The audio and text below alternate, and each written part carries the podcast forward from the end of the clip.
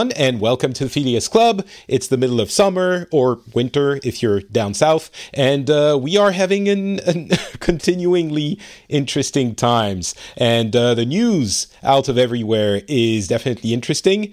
We are not closing the borders down here in Finland, but uh, we're basically making everyone go through rough quarantine if they enter the country. And I'm going to be doing that because I'm going to France for a week and then coming back. And it's going to be weird because I won't be able to uh, walk around in Helsinki as I'm back from France. Anyway, uh, I'm Patrick Beja, and in this show, we usually get people from different countries of the world to talk about the news, which would have been quarantine stuff, I guess. But uh, that's not what we're doing today. We have a special episode and we're going to be talking about Kenya. And I am so glad to be welcoming Paula Rogo to the show to talk about, uh, well, where she lives. Hey, Paula, welcome to the show. Hello, Patrick. Thank you for having me. I'm so glad uh, you could be on the show because you do so many interesting things, and uh, I'm really looking forward to you educating me about how Kenya is not actually what I picture it to be from uh, the movies and the TV that I watch, um, or, or, maybe it is. Who knows? maybe. um, could you could you introduce yourself uh, for the audience? Yes, hello everyone. I my name is Paula Rogo. I am Kenyan American, mostly Kenyan though, though the American part might show up in my accent. and I'm based in Nairobi, Kenya, here in East Africa, where it we're on the equator, so it's always good weather this side of the world. Um, and um, but right now I'm in Western Kenya in Kisumu, uh, ever since we had the lockdown um, in Kenya due to COVID. I was moved to the western part of the country where my family's from. So I'm by the lake, eating a lot of fish, and sort of waiting out. I don't know how long COVID will be, but that's where I am at this point. And I'm a journalist and media entrepreneur. Um, is what I do with my what is what pays the bills. and uh, you you're very much into podcasting as well. Maybe we'll talk about this a little bit further down the line. Um, You know what? Let's start with uh, the the COVID situation. I, I, usually try to do these specials about life on the ground in different countries in general, but I think uh, this might be enlightening in in all areas. But uh, so what's the situation with COVID in, in Kenya? We were suspecting when it hit the the West, you know, Europe and the US um, a few months ago that it would travel to um, Africa and other parts of the world, and it might be more difficult to contain there. Um, how's the situation been for you? Yeah, the situation has been interesting. My my first I, when COVID, the rumors of COVID was first coming out earlier in the year, I was in the middle of putting together a big festival here in in my country, Af- Af- the first podcast festival in Africa called Africa Podfest. So I was I was busy, let's say, and I only really started to hear about COVID um, because I have a sister who is a doctor in New York. So when things were getting hectic there, I started to hear things about it. And then we had a lot of people flying into Kenya for the festival from all over the world. And I remember one of our sponsors asking, um, this was maybe late February, um, are you prepared for COVID? And my at the time, my my co-founders and I were like, COVID, what? And at the time, it was still very much a Chinese or Asian problem at that time, um, from what I remember. So we um, and there'd be no cases in Kenya, no cases in Africa at all that we knew of at the time. And so I remember thinking, oh, what a strange question to ask about COVID. And then um, a few weeks later, um, five days before this festival I told you about, um, we got our first case, and from there, the, the Kenyan government put down a mandate against big events in Nairobi, and so we had right. to cancel the event. And from there, things picked up very quickly. Um, and the thing, the interesting thing about COVID in Kenya, and I think a lot of African countries have experienced this, is because it came, tended to come through foreigners or people who have flown into the com- country, it was seen as an upper class slash foreigner problem and disease. Um, and Meaning that it um, wasn't a, a, concern for uh, other parts of the population. They they felt they weren't yeah. really, uh, uh, you know, at risk. Right. It's not their problem. It was mm. a socioeconomically, why is this their problem when it's people who get to fly in and out of the country that have this problem? So even the first cases mm. were coming from um, quite wealthier neighborhoods um, in the city, um, and and and and you know when the, the government started to shut things down you know school was closed schools were canceled. There was then eventually a lockdown uh, with it between um, different cities in kenya the capital and, and, and some cities on the coast. Um, a lot of people who were not affected by it felt that their lives were being changed by this virus, supposed virus. And at the time, the news was coming from Europe, right? We're hearing about what's happening in Italy and then maybe what's happening also in New York at, the, at that particular time. And it felt so distant mm. from our lives. But then everything was stopping, and then people were losing their jobs, and the economy was changing because of it. And um, and even today, um, as we manage the virus, we've maybe had about like 27,000 cases, and we're about a population of 52 million. So 27,000 cases, about 400 deaths. It still, for some people, feels very distant, but then it's this virus that has changed our lives completely. So I think people are still grappling with with what it means and also the government response as well because um, there's not been mass testing, so we don't know really how bad things are. Mm. Um, so I think, like everyone else in the world, we're just figuring it out as we go. It's surprisingly. Uh, I think reassuring. It's it's reassuring that it's surprisingly similar to how things went um, yeah. for us as well. It that sentiment that you're describing of oh, it's the Chinese thing that and we're laughing it off kind of and, and yeah. that moment in late February early March where everyone else woke up and and it was like oh crap wait what yeah. it's it's exactly how, right. what we went through exactly and the virus keeps changing and there's these there's new information about it and now supposedly yeah, as we the understand Russians it come yeah. out with the vaccine mm. and you know although it's just yeah but yeah but it affects our everyday lives. And i think that's been i think the hard thing is watching people lose their jobs. I don't know if that's been the same where you are but pe- watching people lose their incomes their jobs watching i have friends who are um, mothers um, whose children because now the schools are closed for the rest of the year. So they have their daytime their full-time job they have um, and then their kids are home and you know that struggle of mm. of homeschooling keeping up your job remotely uh, and then also taking care of the house so it's just been an adjustment i think what's hard is to imagine that we're going to be like this for a very long time yeah it's i mean yeah. for us in in france and finland which are my two main uh, home bases I think there's mm-hmm. less. I mean, obviously, it's changing everything and affecting everyone, and and in the ways that you're describing. What is uh, makes it a little bit less catastrophic for us on a personal level i think is that we have such solid social safety nets so of course mm-hmm. you might lose your job but even that is less likely because it's not as easy to you know we have protections against these things um, but also yeah. even if you do you you're not left uh, without any form of income and you still have uh, social security and healthcare uh, you know, these kinds of things are taken care of anyway. So that's mm-hmm. a little bit less maybe traumatic for us than even in the U.S. and I'm I'm guessing in Kenya as well. Um, yeah. Yeah, th- I think that's what's also been difficult. We don't have a lot of those social safety nets here. And, you know, for example, there's been a mass, ex- a lot of people have left the capital to go back to their rural homes because it's cheaper to maintain your lifestyle outside the capital city, right? You can a lot of people do their own farming so at least you have access to food you know there's a period in time when nairobi was locked down and families from what we say upcountry, from the rural parts of the country, were sending food to their relatives mm. in the capital.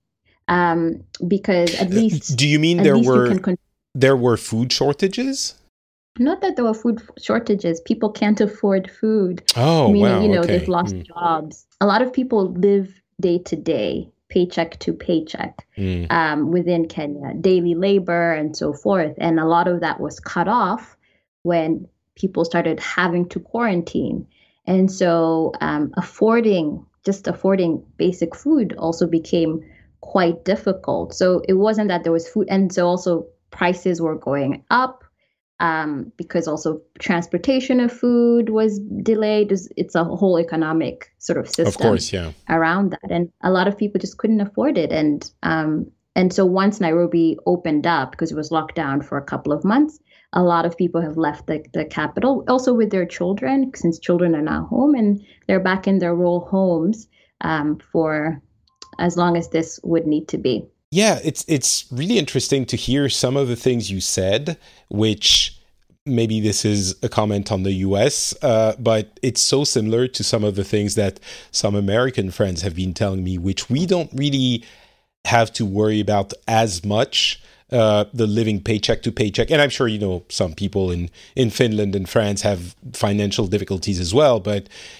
not right. to the same extent. It's I don't know what it says about either the U.S. or Kenya that the situation is similar, but uh, for some people, but yeah, yeah. Um, and I think I'll add also like, despite that, it's it's easier to navigate Kenya, right? Um, yes, we don't have the social the social um, sort of nets to pick you up when things go wrong, but also the ability to sort of work within the system and to hustle is easier um, in Kenya than it is in the US, from my experience. So you can do a lot with a little here in a way you can't in the US. Um, what, what do you I mean? don't know if that makes sense. Could, could you give us an yeah. example, maybe, to illustrate? Right. So, um, because there's so many different socioeconomic levels, it's easy to adjust your lifestyle to the different economic levels, if that makes sense. So, um, for example, if your paycheck has been, if you're not getting the amount of money you usually get, um, instead of going to shop at the supermarket, you can go to a local market that's much mm. cheaper or you can buy your goods outside the city that's much cheaper there's just a way to sort of navigate life around survival that's a little bit easier to do here and in the us um, you know you're there's here's your supermarket that you go to and either you can afford it or you can't right yeah yeah um, um, yeah that that's sort of you know, even the ability to be able to leave the city and move back to your rural home. There's there's there's there's stronger family structures that are that also work as nets for mm. you here. That's really um, interesting. Yeah. Unlike the US. Yeah. I, I hope that makes sense. That yeah, yeah, completely. It, it, it's funny yeah. because I really have a different, you know, a different perspective here um, in Finland than I would have had if I had stayed in France. Because, um, so for those who don't know, my wife is Finnish um, mm-hmm. and we moved to Finland a few years ago and then moved to her family country uh, home uh, a couple of years mm-hmm. ago. And mm-hmm. she's now uh, you know started growing stuff on, uh, in the garden and we've mm-hmm. eaten some of the vegetables that she's been growing for for months and um, mm-hmm. and there are just people selling stuff that they're growing here on the side of the road uh, as a yeah. tiny you know it's a tiny village but they mm-hmm. they put stuff and you pay you put the money in the box and go go away with a bunch of tomatoes it's really cool but yeah I, I was talking to her uh, yesterday, I think, and I was looking at the kale she had grown. So hipster, right? But like the kale and the strawberries and the um, uh, uh, carrots and the lettuce, and I was like, I can't. I know intellectually that you put seeds in the ground and then you mm-hmm. pour water on them and then it makes mm-hmm. stuff that you can eat but looking at it actually happening is some kind of magical spell that shouldn't exist you know it's it's i don't know it's a bit weird, but that's me because I'm a city boy. But uh, so we have the same kind of dynamic here, where people have there's there are a lot of people who have country homes, and they go. Mm-hmm. Away to their country home, and there's almost the same kind of dynamic uh, that you're describing. Um, yeah, and I agree. There's something about eating food where you have toiled for it. You know, mm. you planted it and you saw it grow and you watered it and you made sure it was in the right light and you picked the time to harvest it and it was a good harvest. And then now I cook it and eat it. I don't know. It's just something, it really connects you to the earth in a way mm. that is just earthy um, yeah. and and makes the food even more delicious because yeah. it's your food. Really. Oh, it's definitely more delicious. That is mm-hmm. for certain. Like the tomatoes we get on that little farm just outside the, the village is ah oh my mm-hmm. god they're like candy it's so good um, but anyway you know it's it's funny because a lot of people i think have been feeling this from uh, through forced through the COVID thing. And maybe it's a little bit closer for you guys in, in Kenya than it is for us um, in, in Finland or definitely in France. But it's interesting that it's forcing us to do this and, and seek more independence on a national level for sure, but maybe even on a personal level. Um, but so that's looking at things from the, the, the prism of, um, of COVID. But you also were uh, lived in the US for a long time. And so I think if I ask you the standard dumb question that I always ask people on these specials, which is, uh, you know, if can you paint me a picture of what the country actually, life in the country actually is, versus what I, as a, uh, a dumb person who only knows Kenya through maybe movies, maybe I'm not saying it's the case, but maybe I don't really understand which country is where in the big like block country of Africa, right? It's Africa. It's yeah. a, it's the country of Africa. It's in there somewhere. Um, yeah. Like, can you paint a picture of what life is like for you in in a, a daily uh, basis? In Kenya, correct? Yes, of course, of course. Yes, not not the fictional country of Africa, Kenya. Yeah. um, you know, Kenya is is it's a melange of so many different cultures. I actually think um, it's one of the most underrated. Nairobi is one of the most underrated cities in Africa um, because um, it's very cosmopolitan. And I think it's underrated because Kenyans are not good at PR. I really think so. Um, everyone talks about Johannesburg and Lagos and, you know, all these big cities. But Kenya is the type of city where um, expats from other countries move here, maybe for work or so forth, and then they don't leave. And really? um, they don't want to leave because um, their people are um, friendly and open, sometimes a little bit too open and welcoming to others. And um, and the weather is great. I'm sorry, just the background. it's okay. we can hear the, the family in the background uh, putting the dishes away. That's what we do on this show. We get actual people. So uh, keep going. It's fine. It's a place that is very welcoming to to people from all over because we're such a multicultural country. Um, we were colonized by the British, who brought also a lot of um, Indians to Kenya for labor. We have many, many, many tribes, different languages. So we're very tolerant of each other and each other's religions and each other's tribal cultures. Um, um, but it's also a very cosmopolitan city. And I, I like to say um, Nairobi, whatever you need to find, you will find it in Nairobi. Um, there's a place or someone who's selling it um, in, in this city, um, which makes it and I, I don't know because you're French. I'm going to use Dakar as a good example. Okay. Um, Dakar is very, um, from what I've heard, a lot of people compare Nairobi to Dakar uh, because of the culture, about how welcoming they are, how easy Hello, you're back uh, from your phone because you lost electricity. So, uh, again, my dumb question is that you were talking about uh, Dakar and the differences between Nairobi, and we'll get back to that. But uh, it, do you often have electricity issues uh, in the infrastructure in the country? No, not really. I think maybe we'll lose electricity gosh, maybe sometimes it's as much as twice a month. Sometimes you won't lose electricity in a month. Um, it just sort of depends. And it tends to come back within an hour or two if it happens.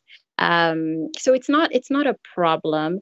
And um, um, to the point where, say, for example, in in Accra, I think it's in in Ghana where everyone must have a generator because mm. electricity is lost all the time. Um, but in Kenya, I don't think it's as much of a problem. We were just unlucky today with this call. Well, it gives us an opportunity to talk about uh, other things. So I take it yeah. as a good thing. So, so you were telling us about the differences between uh, Nairobi and, and Dakar. Yeah, I, I've never been to Dakar. A lot of people tell me, "Oh, it's like Dakar. It's the most similar city." So if mm. there, if you have uh, uh, francophone listeners who are familiar, at least with the stereotype of of Senegal and Dakar, Nairobi and Kenya is supposedly very mm. similar. But the one thing about Kenyans is we're extremely hardworking. We're hustlers. Everyone has three three businesses. You have your main job, your side job, and then your and then your uh, new, a new entrepreneurial um, idea. Uh, mostly because um, getting it's an it's a it's an expensive city, very expensive. So you need multiple streams of income. But I'm always so in awe of how people can juggle being a banker, but also a real estate agent, but also sells books on the side and things mm. like that. Um, very, very much a hustler mentality. Um, and then also, I think we're so friendly because we we're a tourism country. Um, tourism is huge in Kenya. Um, I, many of people have heard of the Masai Mara. Um, they've heard of our beautiful beaches. Um, right now, the is the big um, wildebeest migration happening. The best time to come for a safari in Kenya is now, and right now, no one is there because of, course, of COVID. Yeah. Uh, so which is affecting our tourism, but a lot of locals are trying to explore our country as well. So we're just we're really blessed because we're on the equator, so it's good weather year round.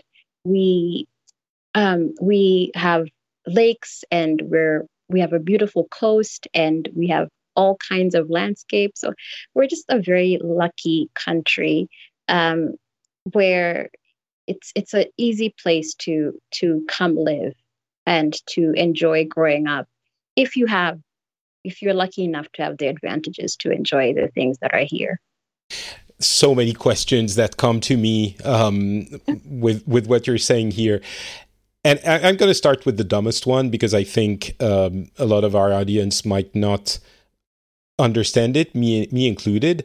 Um, uh, when I think about, you know, Kenya slash Africa, because again, I'm genuinely dumb. Um, my first question is the standard of living or you know the poverty and and these questions. And when you're talking about everyone has three jobs you're describing you know you're a banker and a real estate agent and selling books yeah. when what i would imagine is you know uh, people who are coming from the country trying to sell their vegetables on uh, the side of this, the road. Um, yeah so I guess that I don't know if there's a question in there, but what's the reality of the of the development, social, you know, uh, um, class aspect of the country? Is it a lot of poverty? Is it a lot of development? Because I also have a feeling that my image is rooted in the 80s when I grew up, 80s and 90s, and that's not really how things are anymore. Right. As in Kenya is is it's also Nairobi and Kenya. It's a country of two two lives, really.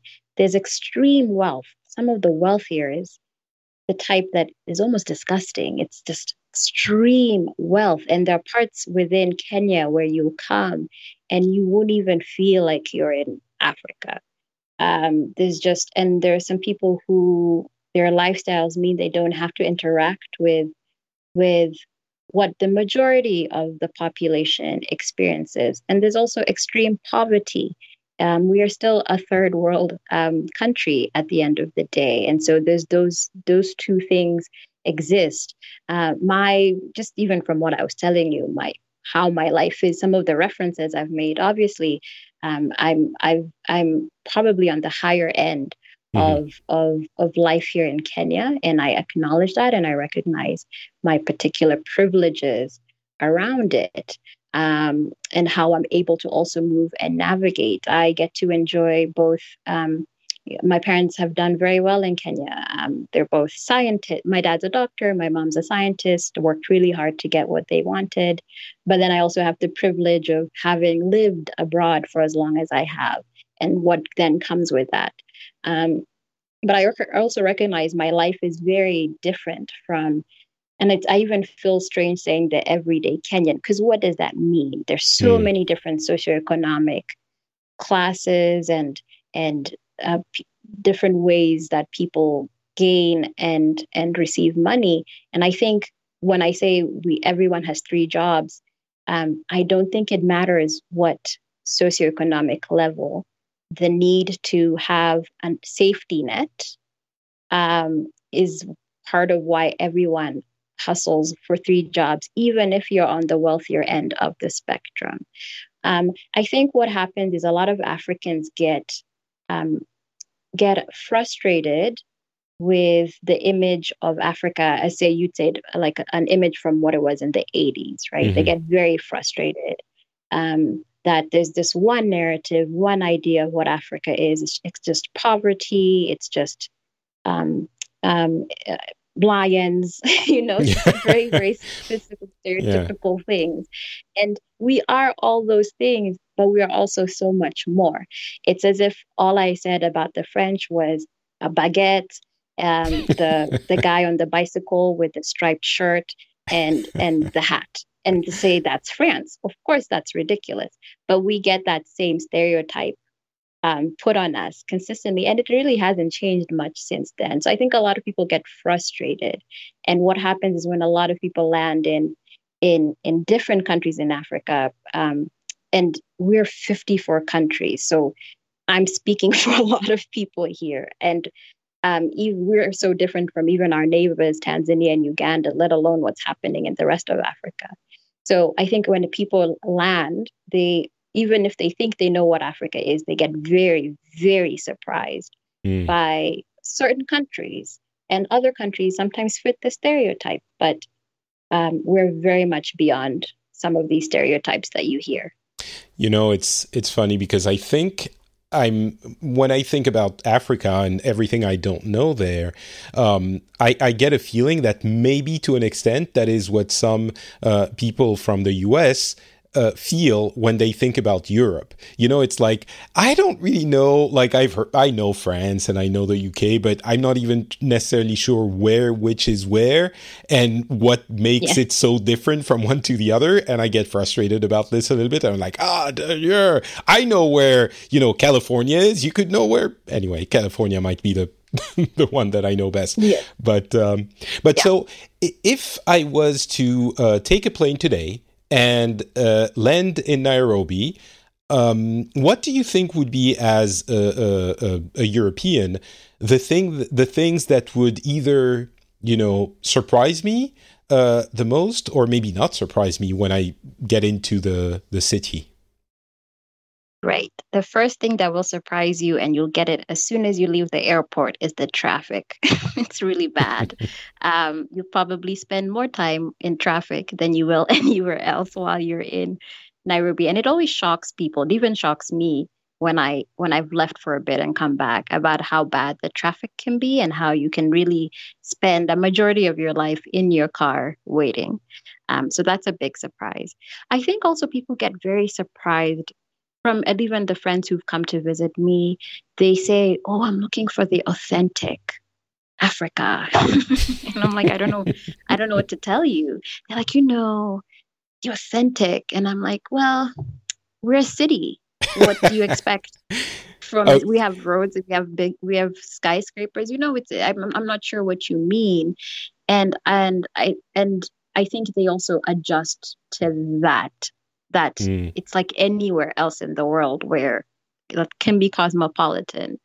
Um, and so then I think also they maybe some people expect kind of to have the you know uh, uh, savannah with gazelles just outside the yeah. city and but but it's interesting right. what you're saying that it's skyscrapers not that i wouldn't expect there to be skyscrapers but it's compared to an american city it's just a city maybe there's i i, I would venture the dumb guess of saying there's more sand uh but maybe that's not, not even. even. the case it's just a city not even it's a concrete jungle there's more concrete than green space, at least in Nairobi. And mm. once you leave the capital, of course, you'll see more of these things.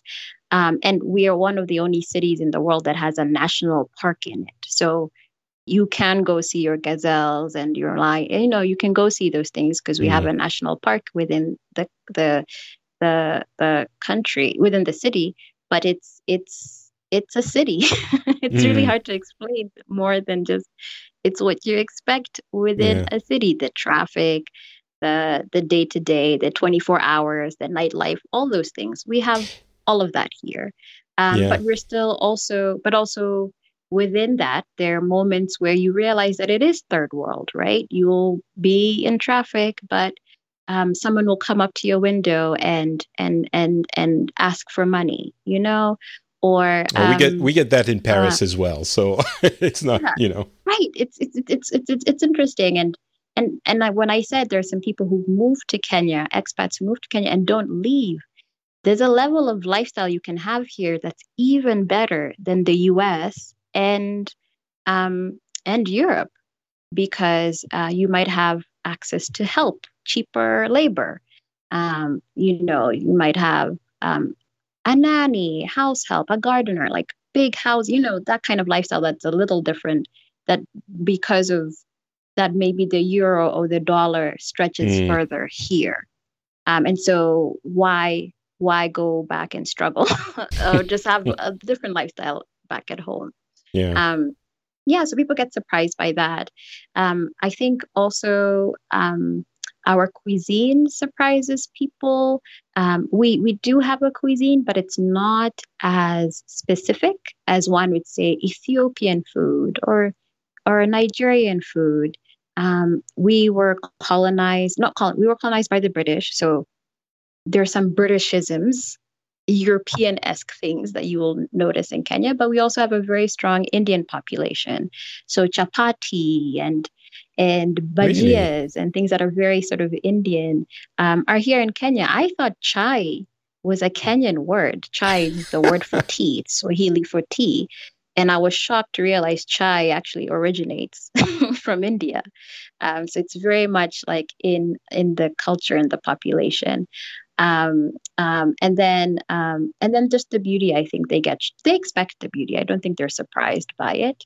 Um, yeah uh, yeah it's it's it's it's a melange of very different things and but also if you're looking for the poverty you will find it mm. if you're looking for um, the wealth you will find it if you're looking for whatever stereotype you will find it it's there it's just mixed up with so many other things as well mm. all right so again to kind of get a, uh, a, picture, a precise picture, or somewhat precise picture of what we can. It would be. You're saying that you can get anything, and that uh, expats are, are, you know, just live there with certain standards of living. I'm going to ask questions about what I'm interested in, but if you want to yeah, buy a computer, if you want to buy an iPhone, if you want to have a good internet connection, um, you know, these kinds of things, mm-hmm. is it easy? Is it readily available, or do you have to struggle a little bit to get them? Um, if you want nope. to, uh, I can I can tell you which store, which mall, mm. which anything to go get it. I can send you, here's my guy, call him, he'll get this for you. In mm. fact, uh, Kenya has some of, Kenya is also called the Silicon Savannah, mm. right? It's very tech savvy. And we have some of the best internet in the world in Kenya. Um, and I think I will always find my internet better in Kenya actually than I do in the US. I'm always like, it's so slow when I'm in the US, much faster, much speedier. We have um, some of the best um, sort of financial, digital financial um, technology in in in in the world.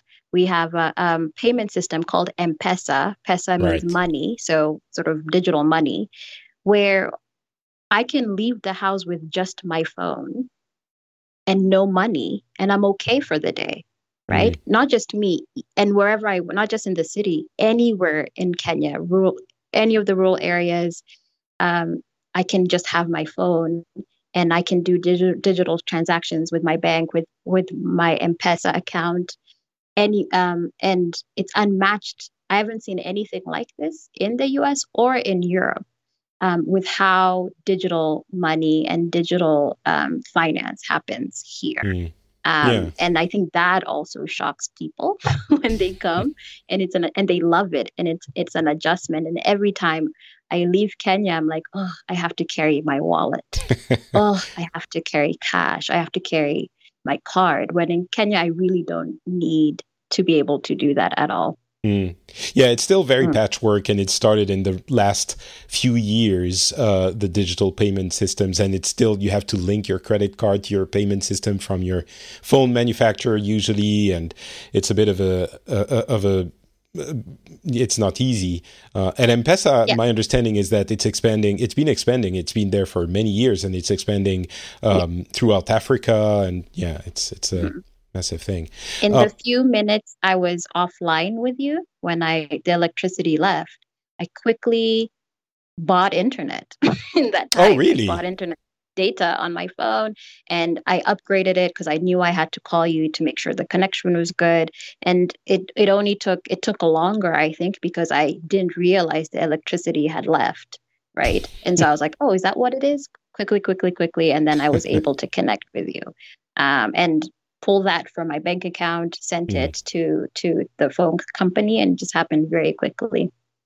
So, with the, the pictures you're paint, painting with malls and, and skyscrapers and a lot of traffic and, and the concrete of a city, and then you're also saying that um, there's a lot of people going to their rural homes. Uh, is it fair to assume that there it's the juxtaposition of a quickly, very quickly urbanized areas and and uh, capital and maybe other cities.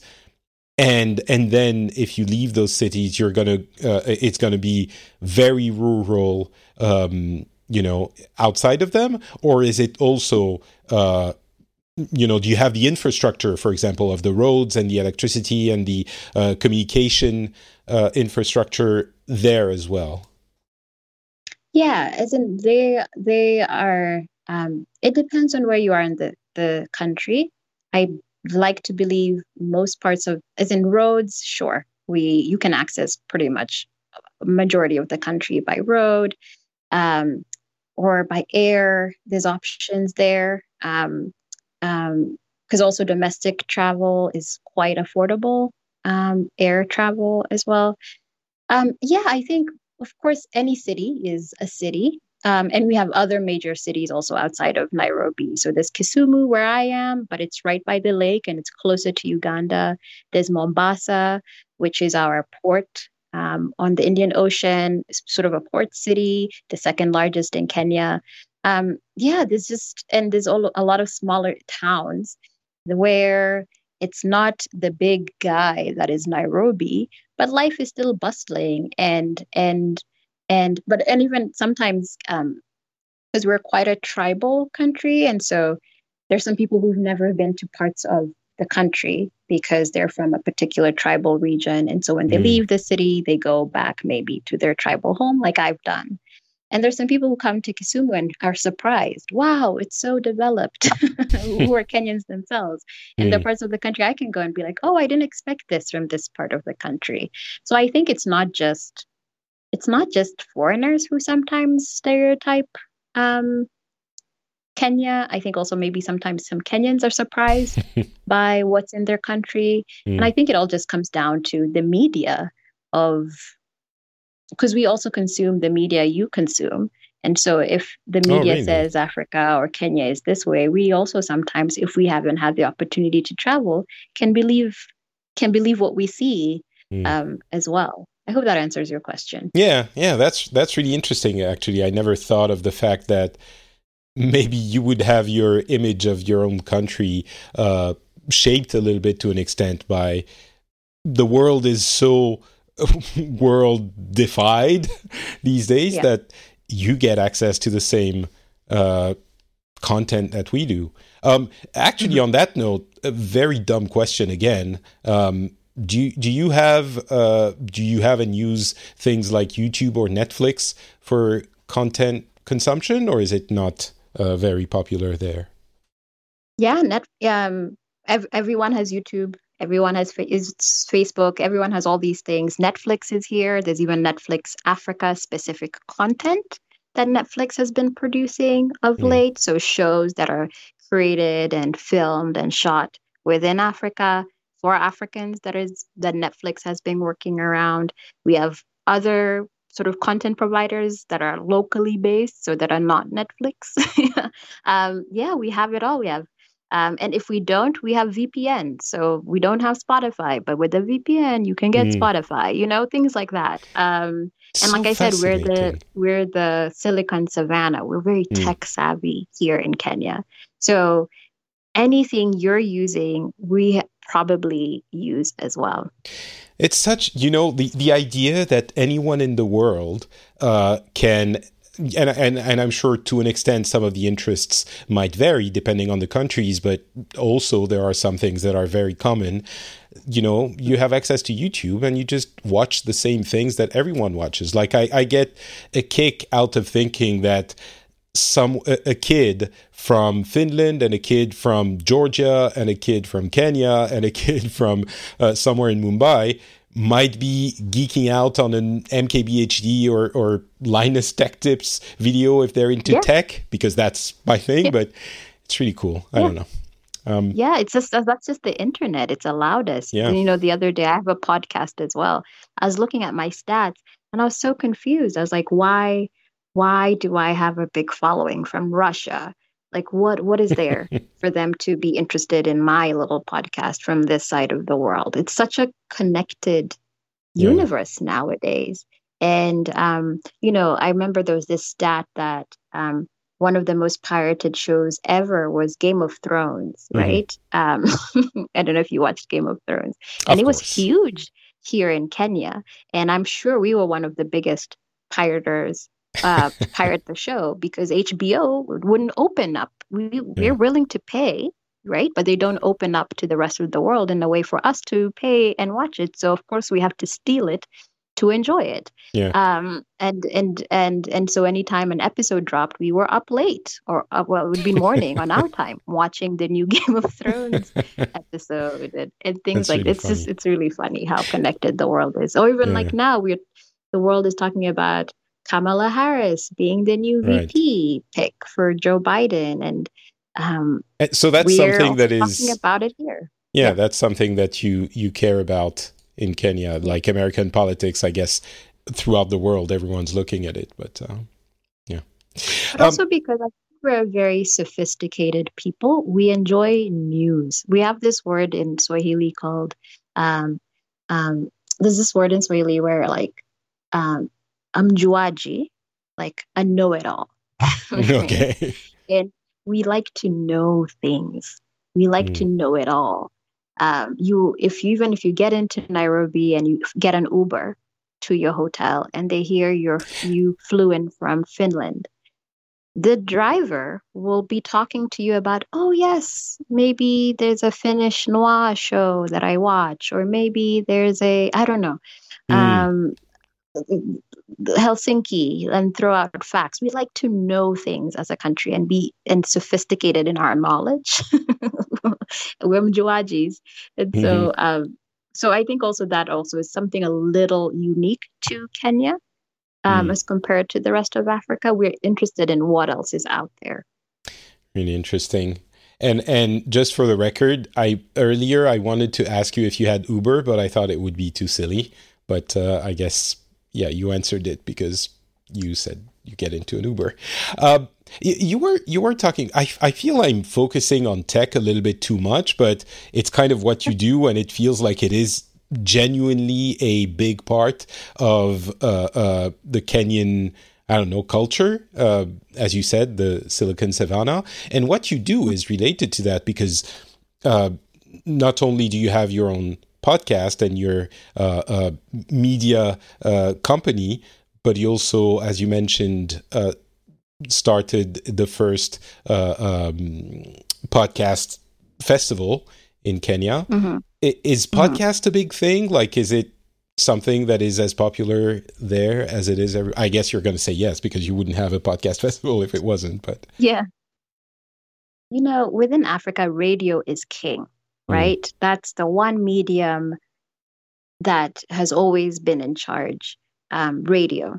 And so podcasting audio of course makes it's just a digital version of radio and it's been growing very very fast on the continent mm. um, i'll even give you like a statistic to surprise you um, and i don't know if i'm allowed to share this but anyway um, for example um, we are an android country uh, mm-hmm. continent right android um, and um, to show um, recently, I don't know if you know about like the Google PRX uh, fellowship that they have, where they offer training, Google mm-hmm. Podcasts, where they offer it's this um, program where they uh, where you apply and you can get like money and training for your podcast. Oh, really? And no, anyone from around the world can hmm. apply. Mm. And 25% of application applicants were from Africa alone. Really? Um, 25%.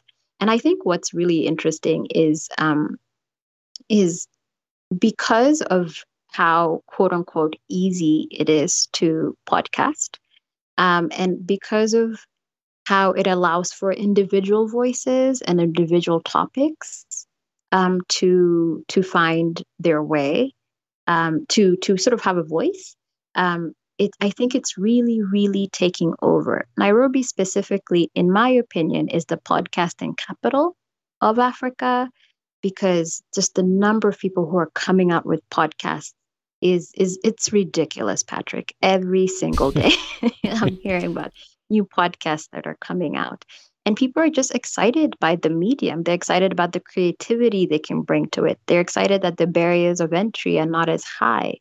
And mm. for us, for me and a, a friend of some friends of mine, we realized, hey, like it's we need to help build the ecosystem around podcasting here because what it takes to start a podcast in the US or in Europe is very different from what is needed to start a podcast here. You know, for example, Spotify is not even like like I said, you need a VPN. It's not even open mm. to to to majority of Africa. You can find it in South Africa. So then what does that mean for distribution? Right? If distribution opportunities are not there for us, what does monetization mean for us? What is this is so many things that are just unique to not just Africa, but developing countries. And that and and podcasting right now, the conversation around it tends to be within sort of very developed Western countries. Right. And so um, we we decided let's put together a festival, a meeting place of African podcasters for them to come connect, come up with ideas on how to grow the medium within our context, within our uh, lives here within the continent.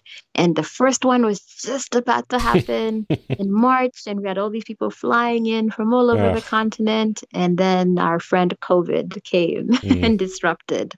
Um, it's only delayed. It's only delayed. I, am sure it will happen soon. I, I was going to say next year, but then maybe not the year after. We never know. Yeah.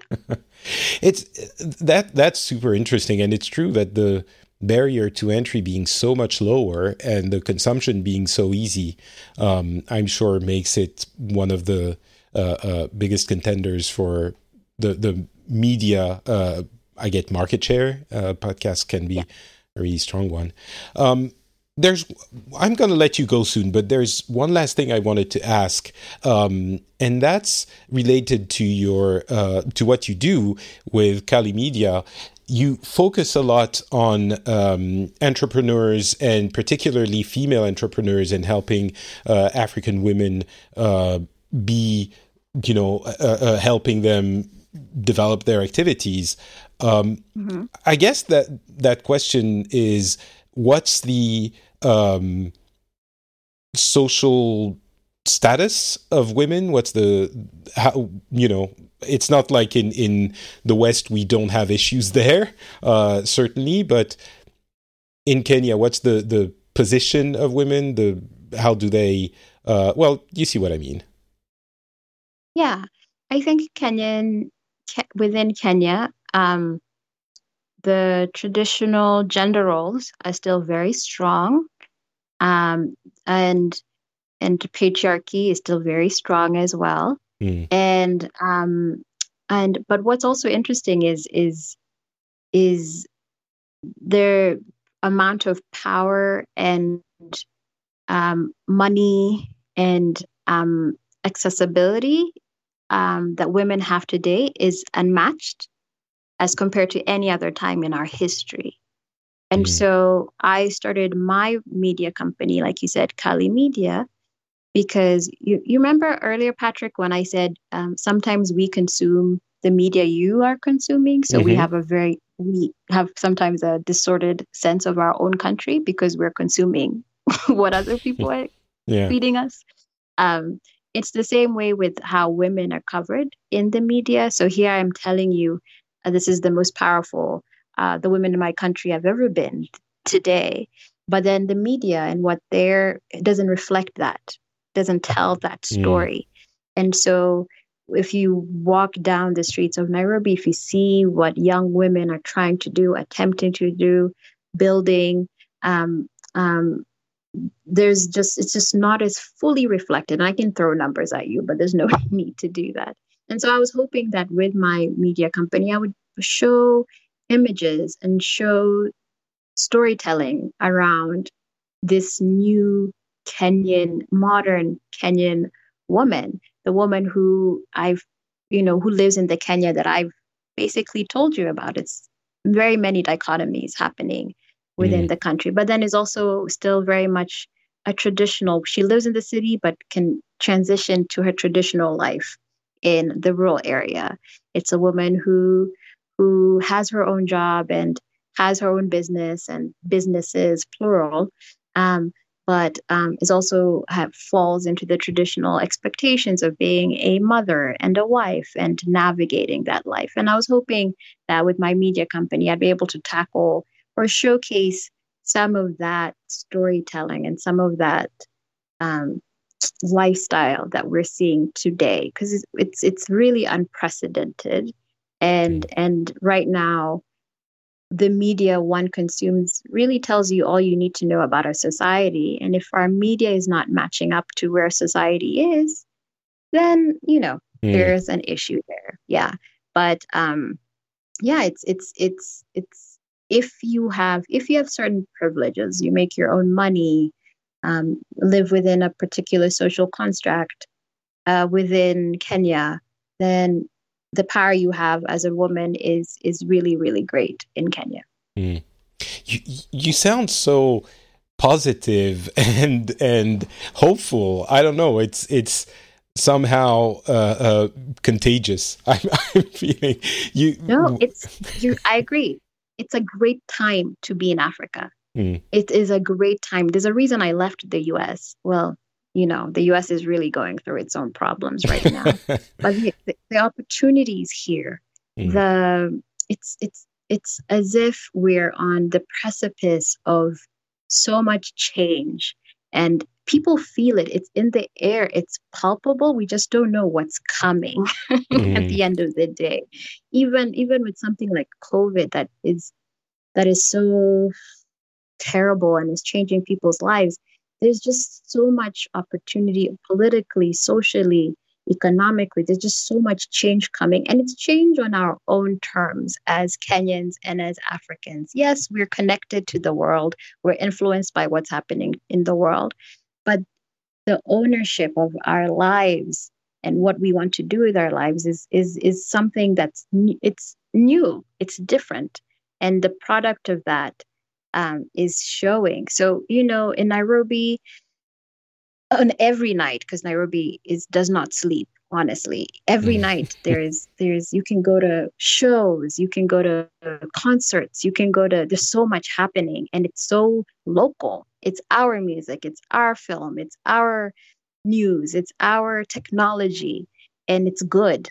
And yes, I'm positive. I'm excited. I'm really exciting myself talking about it. It's it's really a good time to be in Kenya and a good time to be in Africa, uh, as so much change will be coming over the next few decades.